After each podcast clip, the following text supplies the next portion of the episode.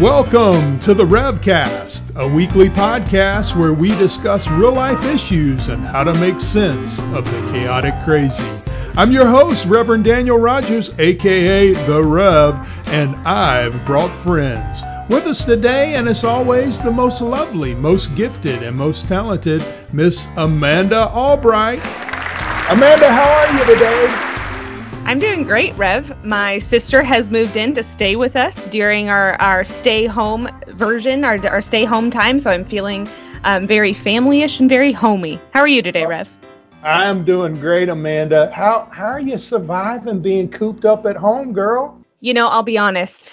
I am tapping into my homeschooling days. I have made a lot of bread. I have made empanadas. I've made chocolate covered peanut butter balls. We're doing a lot, lot, of time in the kitchen, a lot of making things from scratch. I think my my experience as a homeschooler has prepared me well for these days for this uh, stay at home time. Oh my goodness, you are surviving, not just surviving, thriving, but sir. thriving. thriving. Thriving. That's right. Well, I'm kind of thriving on milk and cookies. And praise God for Netflix and Amazon Prime movies I think we're all making the best of it for sure. Amanda, who do we have with us on the Revcast today? Yeah, Rev, I am super excited about today. Today we have our entire BCS counseling department.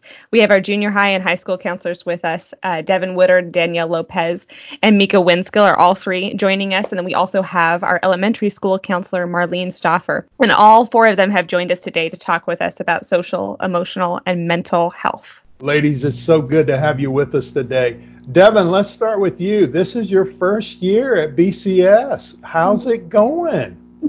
it's going really good. I really love it here at BCS. What's been your favorite part?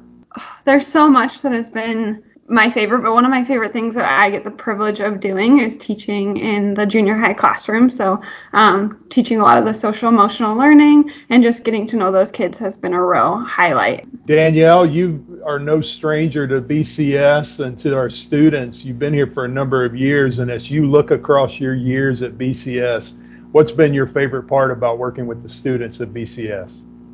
13 years to be exact, there, Rev. 13 years my favorite thing has been and will continue to be to walk alongside them. Um, it's a huge blessing to start to get to know them as seventh graders and to help navigate that junior high time and figuring that stuff out all the way to walking with them through high school and the excitement to prepare for what life looks like after high school. But the added bonus is a lot of them come back so it's not mm-hmm. like we just get the six years and then they're gone. It's a lifelong connection. So um, being able to walk through college years with them. In our um, profession, they often talk about like you don't really know the impact that you get to have on kids. Um, which I think is true in education in general, but I think it's a unique blessing at BCS because we hear it a little bit more than our profession does across the nations. Oh, that's so that's good. Beautiful. Mika, you uh, are a new mom. How is that going, and how's that affecting your work at BCS as well? well, it's almost been a year, so it doesn't feel as new anymore. But um, yeah, it's it's a fantastic blessing, but also um, I love my job and it's it's a gift to be at home and to also be able to be at BCS still, but I really um, when I'm at BCS, I wish I could be there more. So I'm just cherishing the days that I am there wholeheartedly, knowing that my daughter's in good hands. But it's definitely for the past uh, week or so being away, I've missed everybody a lot. I, I really have come to treat those days that I'm there as very precious. Thank you so much for sharing about your your BCS stories. It's a gift to even hear those short versions of those. Um, we wanted to we wanted to draw on your on your um, wealth of knowledge and expertise in this area. We wanted to talk a little bit today about social, emotional, and mental health, and those terms are often used interchangeably in our circles. We just wanted to ask you if those are if those are the same, if they're different, maybe how they interact with each other. And we know that you're you work with a specific population, so you're not an expert on the entire topic, but I know that you know a lot more than I do. So we thought maybe you could unpack that a little bit for our families. Uh, what is social, emotional, and mental health, and how do those three areas interact? Yeah, Amanda, those all those terms are really interchangeable, um, and I think it's really it can be really confusing as you try to process and understand it all. We have a tendency to do social emotional learning and pack that into social emotional learning and then there's the mental health part. And so for us as school counselors if you think about it we are in a school setting and learning happens in a school setting. And so we do more of the social emotional learning which is kind of um, really helping students get tools in their like their toolbox on how to deal with social interactions and how to manage their emotions. And it's more of a preventative aspect to um, our overall health, our mental health. And then you have the mental health piece, which for most part is across the board dealing with everyday life. So the social emotional can be more circumstantial, whereas the mental health, it's like a baseline across the board. So it it impacts relationships at school and at home and whatever. It's your it's the overarching mental wellness of how you're doing, and that's where um, like licensed therapists come into play of really helping people be able to deal with all the really deep emotional mental stuff that they're trying to juggle. Danielle, that's a super helpful way to think about that. I hadn't thought about mental health being kind of an underlying foundation. And then from there, you build on social, emotional, and relational health. That's a really helpful way for me to organize that. Thank you. Devin, Mika, want to invite you to add anything further to that that you want to. I think it's important to clarify that like Danielle was saying, our mental health does fall into this more escalated category that might demand additional help and support from other professionals. But if we don't care for our social health or our emotional health, um, those more circumstantial things that pop up, if we're neglectful of that, it can lead to a mental health issue. That's super helpful, Mika. When you first started talking about that, my first thought was, my goodness, we're such complex people.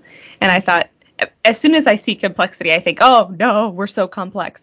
And then as you continue talking, I thought that actually is really helpful for me. That means that there are things that I can do socially to care for myself that will safeguard and increase my mental health. And there are things that I can do to care for my emotional health that are going to safeguard and support my mental health. We're in a we're in a really funny time, right? We're in a, a very different a different time, kind of all of a sudden.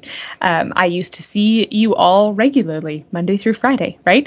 And now now I'm not. And our students are in the same boat, right? We we actually have pretty social lives at school. We do a lot of day-to-day, face-to-face interaction.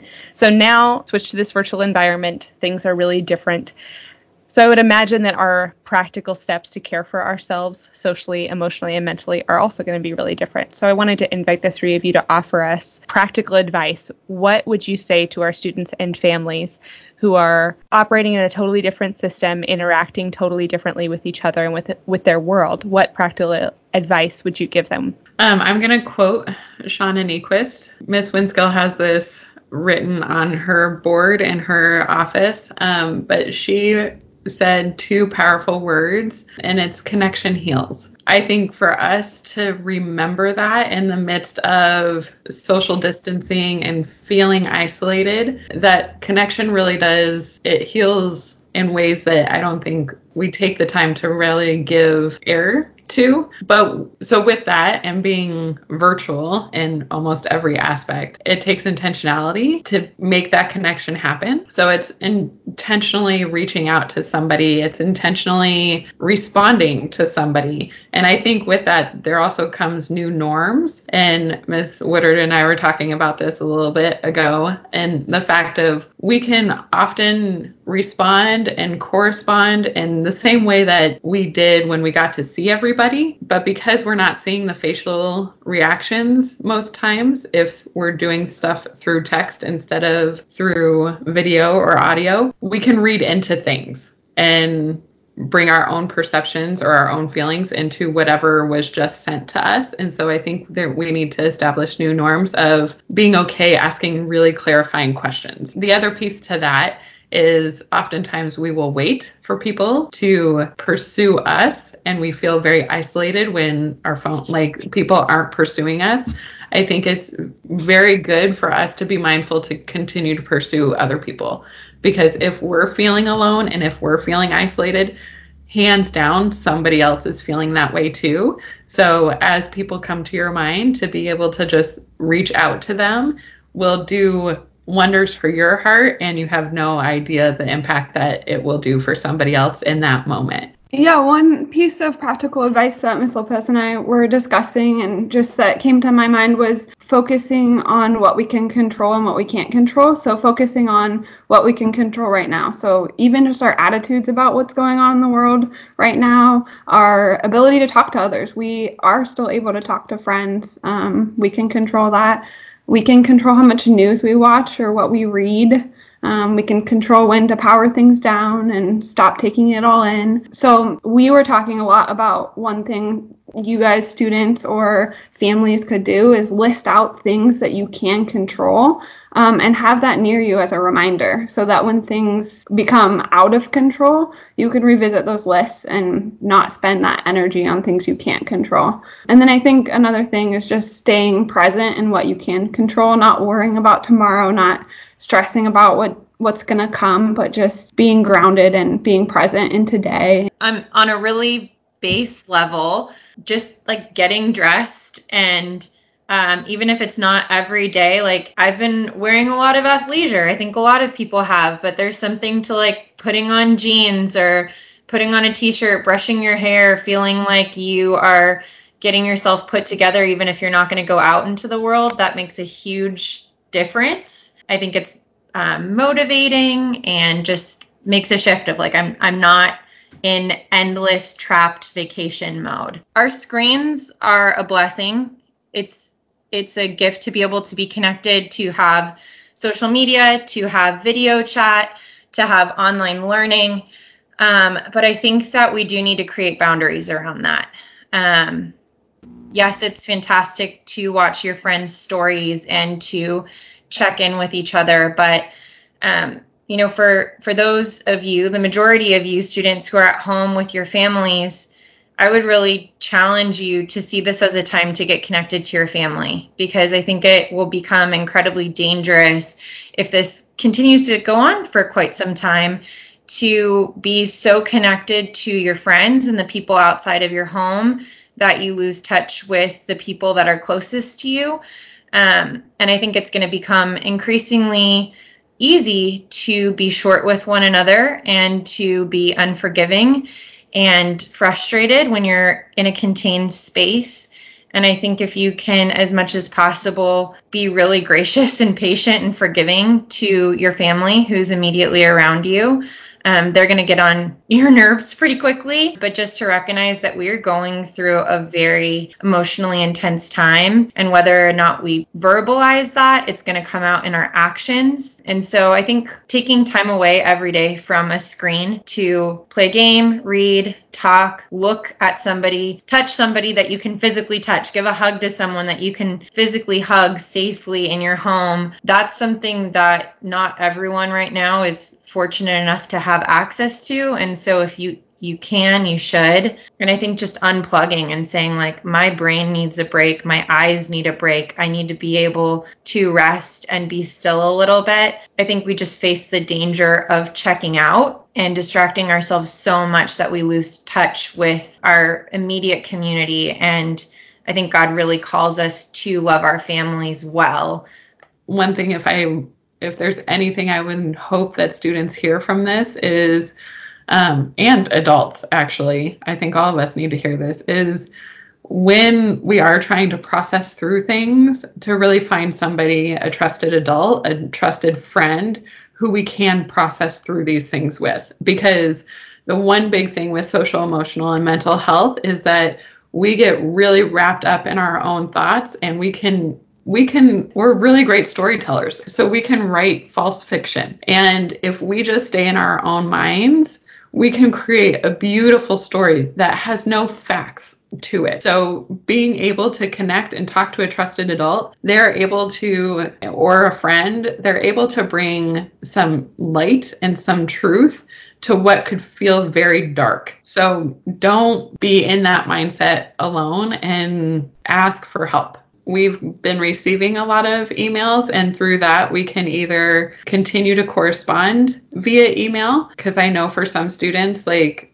you know they're in a household where they might not want other people to hear what they have to say so a correspondence through email is great. But we also are open to setting up a time to do a video chat and do a meeting through Teams too. So, whatever works best on walking alongside that kid is what we're here for. But to reach us, send an email and then we'll figure out for them how they would like to chat. Fantastic. This is so good. We're talking today with our BCS school counselors about our social, emotional, mental health. We're going to take a short break for a few public service announcements, and when we come back, we're going to be talking to our elementary school counselor, Marlene Stauffer, and get some practical advice on how we can all stay socially, emotionally, and mentally healthy. We'll be right back. Hello, friends. Reverend Rogers here, aka The Rev, and I want to make you high schoolers and junior high students aware of a great opportunity. Are you lonely and in need of connection during this time of social distancing? Are you already hanging out with friends but hoping to make that time more than just sitting around Snapchatting and making TikTok videos? Maybe even make that hangout time purposeful and spiritually meaningful. Well, you need to join a BCS small group. Email small groups at bellevuechristian.org and we'll help you organize a group for you and your friends and give you the resources you need to make that hangout time purposeful and spiritually significant. Email us today at smallgroups at bellevuechristian.org.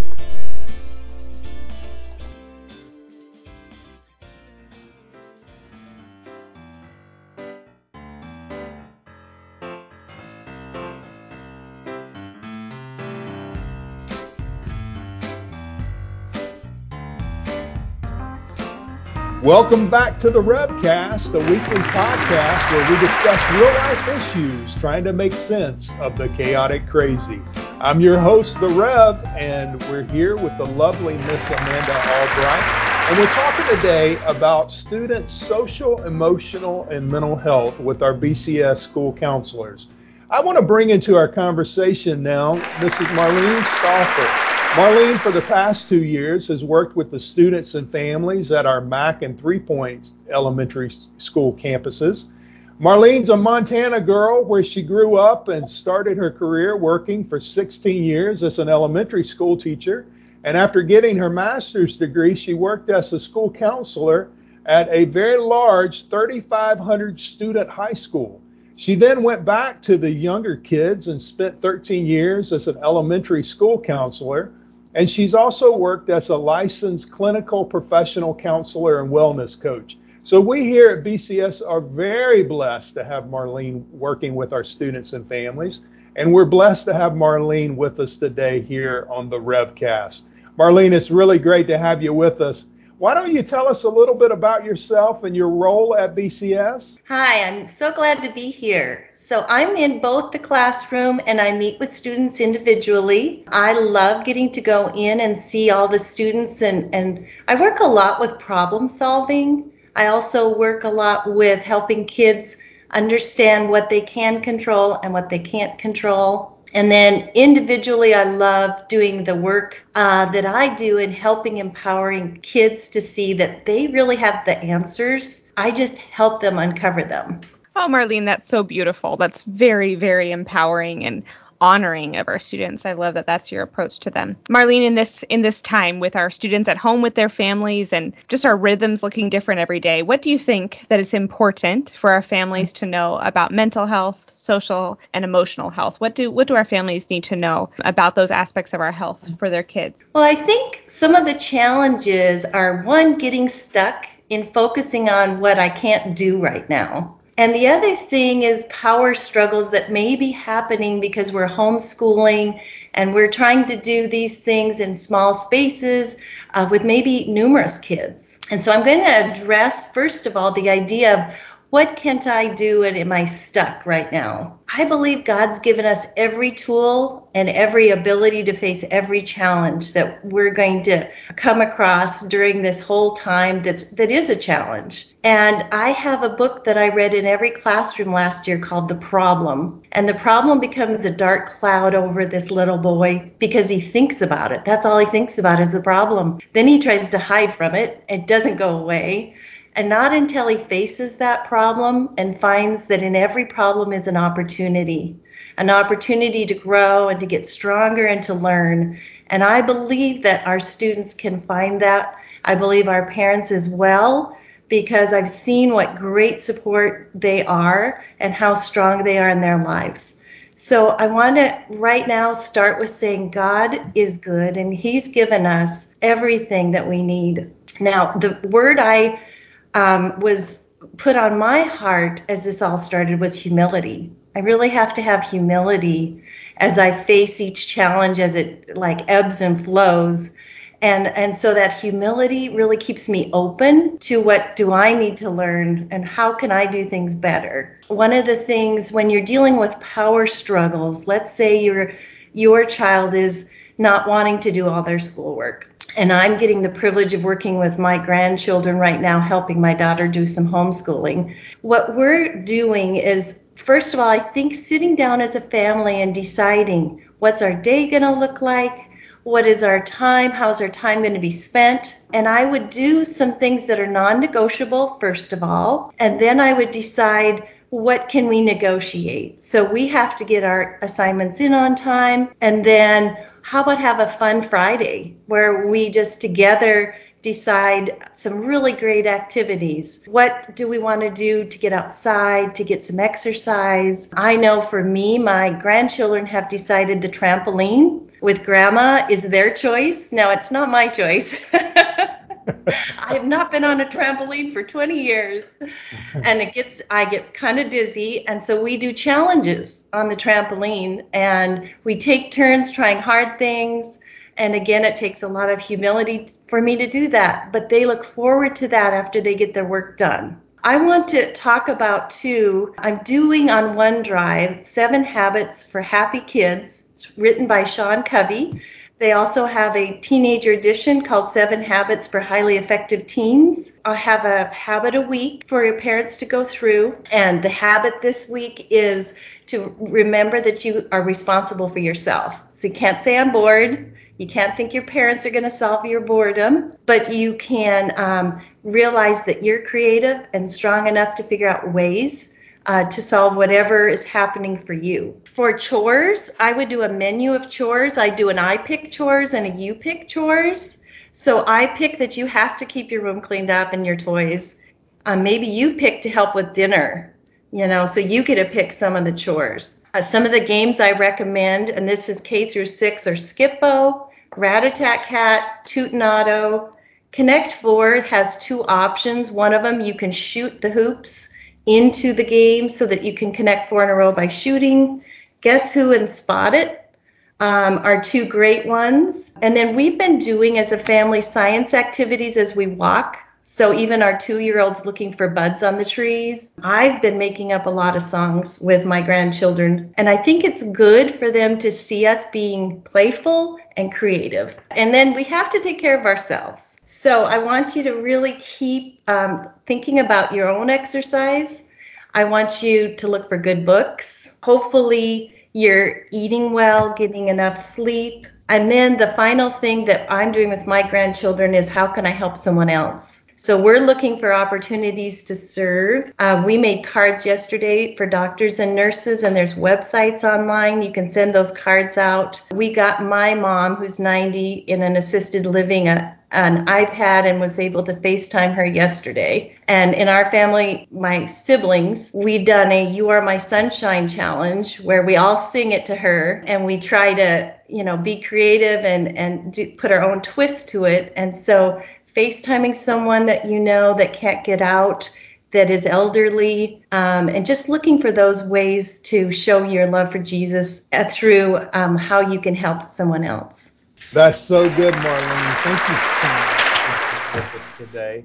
And You we bet. are very we are very grateful for Danielle, Devin, and Mika being with us today. This has been so good. Miss Amanda, who do we have with us next week? Yeah, Rev, I'm super excited about next week as well. Next week, we've got our athletic director, Mr. Mark DeYoung, coming on to talk to us about how to stay healthy during this time. And we've also invited Dr. Tom Alsbury, who's one of our science teachers at Bellevue Christian, who's going to talk to us about the science behind the coronavirus and the, the implications that it has for our lives right now. Well, that'll be another great time. Well, friends, thanks for tuning in to the Revcast, and we'll see you back here next week where we will discuss real life issues and making sense of all the chaotic crazy. So until next time, the Lord bless you and keep you. Don't do anything that we wouldn't do. Have clean hands and a clean heart. Remember, we love you. And Jesus, Jesus loves you loves you even more. more. so good.